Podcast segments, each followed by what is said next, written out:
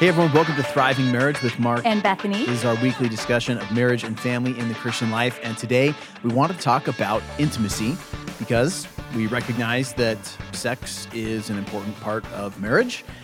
And we also recognize that there are some complications and challenges in our lives that can make it difficult to have a good, intimate life with your spouse. Totally. Yeah. And I don't think it's talked about a lot. I mean, maybe you grew up talking about it a lot. Maybe you didn't. Maybe you've never heard a Christian perspective. Maybe it's just like one of those silent things out there that you don't know anything about. You don't talk to any, anyone about it. And it, we just want to address some of the issues today and see what the Bible says about why it's important. Yeah, and it's a huge topic, and there's a lot of different factors. Totally. And we just decided, well, let's just start talking through what are the top couple reasons of why it becomes a challenge in marriage. Mm. So I do a lot of marriage counseling and I see various couples, and uh, at some point, this topic comes up. And yeah. uh, so I get you know one perspective mm-hmm. on some of the reasons intimacy becomes a challenge in marriage and then as we were talking bethany you have talked to ladies Definitely. in particular and heard kind of other reasons right right and so as we were thinking through what are the top reasons intimacy becomes a challenge in marriage we realized that there's two parts to our discussion so there's really maybe two profiles okay. that we're going to address and the first profile has a set of challenges, and then the second profile has a different. So, um, a different. Very set. organized yeah. today. Yeah, We've yeah, got two wow. profiles, A and B. mm-hmm. Okay, the first profile mm-hmm. is maybe more intense because the reason um, intimacy is a struggle for people in profile number one is because uh, there are some bigger issues going on. Yeah. And uh, the first thing, and this, this is the very first thing that I wrote down when I started thinking about this, is just relationship problems, broadly speaking, right. are, I think, the biggest contribution to intimacy problems because intimacy is an outgrowth of having a good relationship with your spouse. And when you don't have a good relationship, intimacy suffers. Yeah. Right. If we're constantly fighting, you and I, we are not resolving our conflicts. We're on two different sides. We're not united as a couple. There's no way that I'm going to just kind of be excited, I think, about going and having a time of intimacy if I'm at odds with you or I feel on an opposite side or we're you know i'm i've not forgiven you for something. Yeah. it's just like ah i don't want to. Yeah if i'm being a jerk if right. i'm not being nice you know if if we're not resolving conflict if we're totally. not communicating well with each other if there's just little tensions and little conflicts in our marriage well guess what we don't want to do at the end of the night? Right. Yeah. Cuddle we, up with each other and be really intimate. Totally totally. Yeah it's going to hinder that even from starting or beginning or even being a thought maybe in some people's minds. Because, totally. Yeah. And this is a really complicated one because sex is one of the things that does help a relationship to grow in unity. It right. is something that does bring couples together in terms of their relationship. And so it's a little bit of a circular reasoning here to think, you know, you need to have sex in order to have a better relationship, but in order to have sex, you need to have a good relationship. right, right. So I think we're just acknowledging these two things do feed into each other. Um, but to proactively work on having a better intimate life with your spouse, I think step one is just to evaluate what's the status of your relationship. Mm-hmm. Is there something you can do to work just at a more fundamental level, at a communication level, at a conflict resolution level, at a forgiveness level? Yes yeah. No, just being be kind and caring and loving and sacrificial for your spouse. Right. Can you start there? Right. Yeah. Are we just on, are we just doing our own things? We're just like ships passing in the night or whatever. And we're saying, hey, as we walk by and we've got our, you know, list of things to do, but we're not on the same schedule. We're not even like, we're not even laughing, enjoying each other. We're not even having a, a relationship here. It's just do's, don'ts, list stuff. I don't know, getting through the day. Yeah, we don't want to be ships passing in the night. Isn't that a saying? We, we want to be ships colliding in the night, right? no wonder you gave me a funny face when I said that. I didn't even think of that. Oh, nice. Sinking nice. up. Yeah. Sh- ships that are friends, Yeah, friendly ships. friendly ships. Good, that's good. Um, okay, so to work on your relationship with each other, um, you can just, like I said, go back to the fundamentals of Right. talking to each other, Right. um, showing your spouse that you are listening to them and caring about what they're saying and asking them questions about how they're doing and really showing that you are paying attention to the answers and just having a good communication back and forth. Yeah. And in fact, we were having a conversation the other day and we realized that we've been married for 13 years at this point and uh, there was a pretty crucial piece of information about me that you didn't know yet. And so we had a really uh, fruitful discussion Very. about the minimum criteria uh, elements of a sandwich. Yeah. Yeah. I said, I suggested that we just have sandwiches for lunch, right? Because it's cost effective and it's quick. And we were in, you know, let's just have a sandwich, throw it together. And as we got talking, I realized Mark, Mark can't just have a sandwich with bread, meat, and cheese. Like that is, that's like you might as well throw it in the trash. This is extreme, but go on. But it's kind of true. not true, but go on. Okay. But I, I finally, after we're just talking about, okay, so you want this and that. So basically, what we figured out is Mark wants a good bread, meat, cheese, but also has to have lettuce, tomato, and optional, but very well, uh, like, also would like avocado. So it's like it can't be it can't be just Who a, a wouldn't? quick sandwich. That's like now I've got to cut the tomato, the lettuce, like everything has to get ready. You know, that's not a quick sandwich or cheap anymore, really. Okay, I'm not sure I was totally fairly represented in what you just said. So let me try to clarify a couple Oh, okay, things. Okay, all right, clarify. Um, Number one, I will eat a sandwich that's just meat, cheese, and bread. I will also eat a bowl of oatmeal that has nothing but oatmeal in it. right. But if we're talking about things that make for a good bowl of oatmeal, we're going to talk about spicing it up with a few things. In the same way that you can make a sandwich really plain Mm-hmm. and boring, or you can make a sandwich a great, fantastic thing. I love sandwiches. Yeah, but my- sandwiches are my- beautiful. My point is you can't always have everything to the fullest great greatest potential that it can be in your food. Which right? is which is why we got to a point in our discussion where we were identifying the minimum requirements of a good sandwich: and my minimum is like meat, cheese, and bread. yeah, just That's it. boom, and we just move on. Have an apple, and you're good to go. Yours is a higher minimum, we had a as funda- most things are. We had a fundamental disagreement where I'm saying, look, the minimum oh. for a good sandwich Oh, yes. is let's at least throw some lettuce and tomato Right. and avocado, Avocado. on there. And now I know.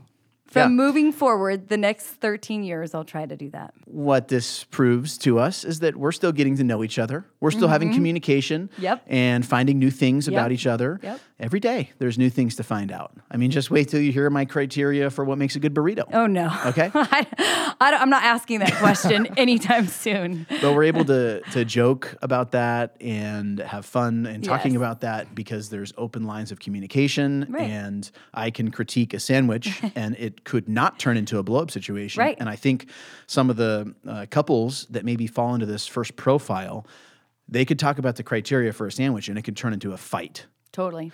And this is a symptom of a greater problem that you're just you've got a relationship issue. Right. And so um, you've got to start rebuilding your relationship with the fundamentals. Okay. The second big contributing problem Right. For profile number one is lust.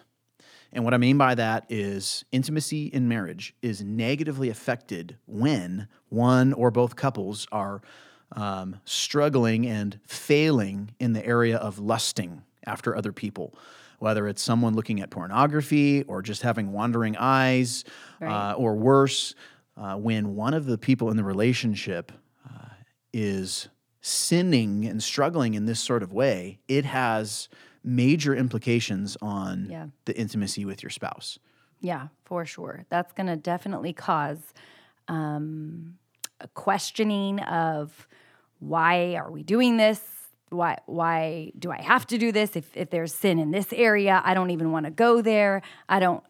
I'm afraid to go there, or I'm now I'm worried about what you're thinking when we're in times of intimacy. It's just it, causes a lot of tension and problems because this sin is really blocking the the times of intimacy. It's it's just putting such a barrier against that sort of development in your relationship. Yeah, and sometimes it's people with a bad relationship. They resort to solving this problem of, you know, I want sex on their own, taking matters into their own hands and Right. looking at pornography and um, kind of dealing with it individually. Um, then you've distanced yourself from your spouse and you've come up with an alternative Right. that uh, does damage to your relationship. It just complicates the whole matter because now the spouse, the other spouse is thinking, you know, why do they want to have sex with me? Uh, Are they just, am I just an outlet for, you know, their their lust? Right. Am I just a replacement for what they're looking at on their screen? Right. What, are they thinking about what was on the screen? Do I measure up to what was on the screen? Oh, yeah. And any number of complications. Yeah. And then those thoughts are in your mind, you're not going to be able to relax and enjoy that time with your spouse. That's going to Right. hinder it. Yeah, and and at this point, we are so far removed from God's design for sex Yeah. that it's just really complicated and really difficult. God's design for sex is this is a good gift that Mm-hmm. each person is able to give to the other person by way of serving them and caring for them. And that is completely flip-flopped when it's what do I get out of this and how do you fulfill my needs? Right, right. When the focus is on me and what I can get, you've lost the point of the sexual relationship with your spouse because Mm-hmm. now it's become about you rather than what you can give to your spouse. Yeah, and so in that instance, um, you you need to immediately uh, deal with your individual sin of lust, and then you need to go back to the fundamental building blocks of having a good relationship with your spouse. And uh, you might need help, you know, a biblical counselor to help you in that process. But basically, you know, those are two major issues that contribute, obviously, to problems with intimacy as we were kind of listing off other problems, they were of a different sort. And Mm-hmm. Second profile, the really, second profile, really, because yeah. I think it's possible to not have those problems that we just described and still have intimacy problems. Mm-hmm. Yes. And so, second profile are people that maybe they don't have a relationship problem or major lust issues. There's no major sin issues like that that are going on, but intimacy is still a struggle. Yeah. Yeah. So the first thing within profile number two is fatigue, just being tired. yeah. I mean, Yes. it's just a real and simple Yep. problem. Totally, totally. I think I hear that a lot as the reason why um, that we're not having sex. If you talk to a wife who's, you know, has a good relationship with their spouse and and they're committed to it and they have those times and that relationship times, but they they're just too tired. They say, you know, well, we just haven't gotten around to it, or I'm by the time the the night ends. I've done so many things. I'm just exhausted. I want to go to bed and i i don't really want to take the time or the effort into enjoying that time with my spouse. Yeah. And if you would have told that to yourself, you know, the night before you were getting married, you'd think that's crazy. you know you're Yeah. crazy. But Right. but it's true that you can get to a place in your life or at the end of a day where sleep just sounds better. Right. Right. And um, if we always allow ourselves to just you know go to sleep and not prioritize intimacy with our spouse then uh, we're going to have a bigger problem Right. And I think too with this sort of um, I'm tired or I'm busy, the the idea of the kids once kids enter into the marriage, Yeah. that also adds into the same sort of excuse. Whether or not the kids are they've just I've spent all my energy on the kids, or Yeah. I'm tired through the night because I'm dealing with kids yes or the kids are frustrating and now I've had a rough day and I'm I'm just not in the right mood Yes. because of the kids. Yes. Or the kids are in my bed right now. and so right. or they're next to me or they're sick or the list of kid excuses Yeah. uh, is another reason we see kind of and it's along the same lines of fatigue. It's like the kids are using up what I have that could be used for this time, but instead I'm, you know, I'm giving it all to them or they're taking it all, however Yeah. your perspective is on it. yeah so what's the solution there bethany well, get the kids out of your bed.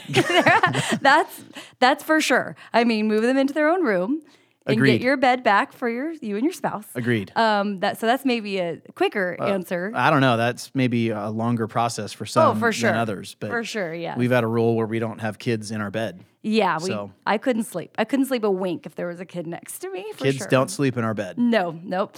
But um, I think in general, it's just not not a priority. Then, if you're using these excuses, you have decided to, you know, say everything else is a bigger priority. This is last priority, or even Sure. this is optional. Sure. I don't need it, and so I'm gonna just kind of push it back towards the end Yeah. of my list. And when I get around to it, or when I feel awake enough, or when I feel energetic enough, I'll get to it. Yeah. But the problem is that is very rare if you're in a very busy, exhausted season. Sure. Yeah, if you really want to work on this, you could go to bed earlier. You could uh, find times other than at the end of the day. Midday, yes. Morning. Th- There, there are things you can do to proactively deal with this and Right. not let the kids dictate your sex schedule. Right, for sure. And not to let just a busy life dictate it either. Yeah. One of the aspects of this is just coming up with what is realistic for this stage of life that I'm in right now. Uh, and it could you know, it could be that you're not in the newlywed phase anymore. You are you are not um, the only people in your house. And Right. you are working hard. There's long days, there's kids, there's busy schedules, there's all these different factors, and you just don't have the time to really develop the full blown extended intimacy that you had maybe in your honeymoon. Um, you just need to do something that's a little bit faster and more uh, just to the point. Yeah, sometimes a deli sandwich with the full avocado, lettuce, tomato is there. And other times it's just meat, cheese, and bread. Boom. There it You- You know what? And that kind of sandwich I could get into. Okay. Uh, sometimes it's just just keep it simple, keep it quick. Yep. Make sure it's there. Do it. Yeah. Sometimes you got time to build the full the full deli sandwich. the whole thing, yes. Yeah. Yeah. Sometimes you don't. Oh, And but but I think this is important because if you wait until you have you know a full like weekend getaway plan, Yes, no yes. kids, like if you wait until that to have sex with your spouse, right. you're probably going to be waiting for a long time between each visit. So there has to be some long. sort of like shorter version, Right. Right. and there could be a longer version too. Both. Both are good. Good. Okay, so that's one problem. Mm-hmm. Uh, that's legitimate. And another problem that I think you had brought up. Yes. Um, I this, this one just didn't come to my mind, but um, you brought up. You've heard people say, "I don't need it. I could go weeks or months without it." Yeah. Yeah. And I don't, I, I, I do think this, uh, well, it could be anyone could say that, but I've heard Totally. wives, you know, maybe who've had multiple kids or, or whatever. They've been married for many years. And it's kind of like I could just skip this up until, I don't know, many, many weeks. I could just go without it. It's not a need. Um, when I feel like I might need it, then maybe I'll I'll chat with my spouse about it. And that's excuse is given. It's it's you know it's unnecessary. Okay, well, sure, it's an excuse, but it's also the uh, it it betrays the opposite of the intention of the design for sex. Right. I don't need sex shows you that it's about you and what you need and what you get out of it. Totally. But the actual design is what do I give to my spouse in this? Right. So if you're asking the question, what does my spouse need? What does my spouse want? Right. Then you find ways to serve them and care for them and love them in the area of intimacy. Yeah. Yeah. And that so that shifts the really the the focus of I don't need it. Okay, well, let me now let me think. My spouse, what does he need? Okay, now I want to actively work towards Yeah. fulfilling that. That's one thing. And I think another thing, just if I'm responding to that, um, which I am, Which you are, yes. um, a- another thing. you don't like this excuse one bit. Not at all. well, another thing is it is one of the crucial building blocks of having and maintaining a close relationship with your spouse. Yes. If you're going to have a one flesh union with your spouse, Right. you need to be regularly having sex with your spouse. This is one of the things that brings you together. It unites you to your spouse in ways that you are not united to With your anyone coworkers else. and uh, yeah, Right. other people. So Right. you need this to be close and to maintain a close relationship with your spouse. Yes. Yeah, that's great. So if I were to respond to that, that's what I would say. well, yeah, I liked what you said. yeah. It's good. Okay, well, we're out of time, and those are some of the top reasons that sex becomes a challenge in marriage. There are more. There are more for sure. And we recognize that this is a delicate subject for couples, just Mm-hmm. with you know various past history issues and stuff like that. And so uh, we don't mean to make light of serious um, history problems. Uh, we just want to acknowledge it's a big deal. Yeah. Yeah. Well, shall we leave them with a challenge? This could be a good challenge. Hmm. What should we challenge them to either talk about or in action? I can't think of anything. You can't think of anything. All right. Well, maybe the listeners can come up with their own challenge as a result. Yeah. Well, I think one question, this is hard to answer, Yeah. but one question is like, are we profile one or are we profile two? And it's not that these issues cleanly fall into one of two uh, demographics, but it could be that you have more of the profile, you know, one type issues going on, or it could be that you have more of the profile two type issues. And I think that might be a helpful step because I think the solutions for the problem depend on, you know, what what are what's causing the, the problems here. Yeah. What are the challenges? Yeah. Yeah. Back up from there. Yeah. Awesome. All right. Thanks for joining us. Thank you. We'll catch you next time. Peace.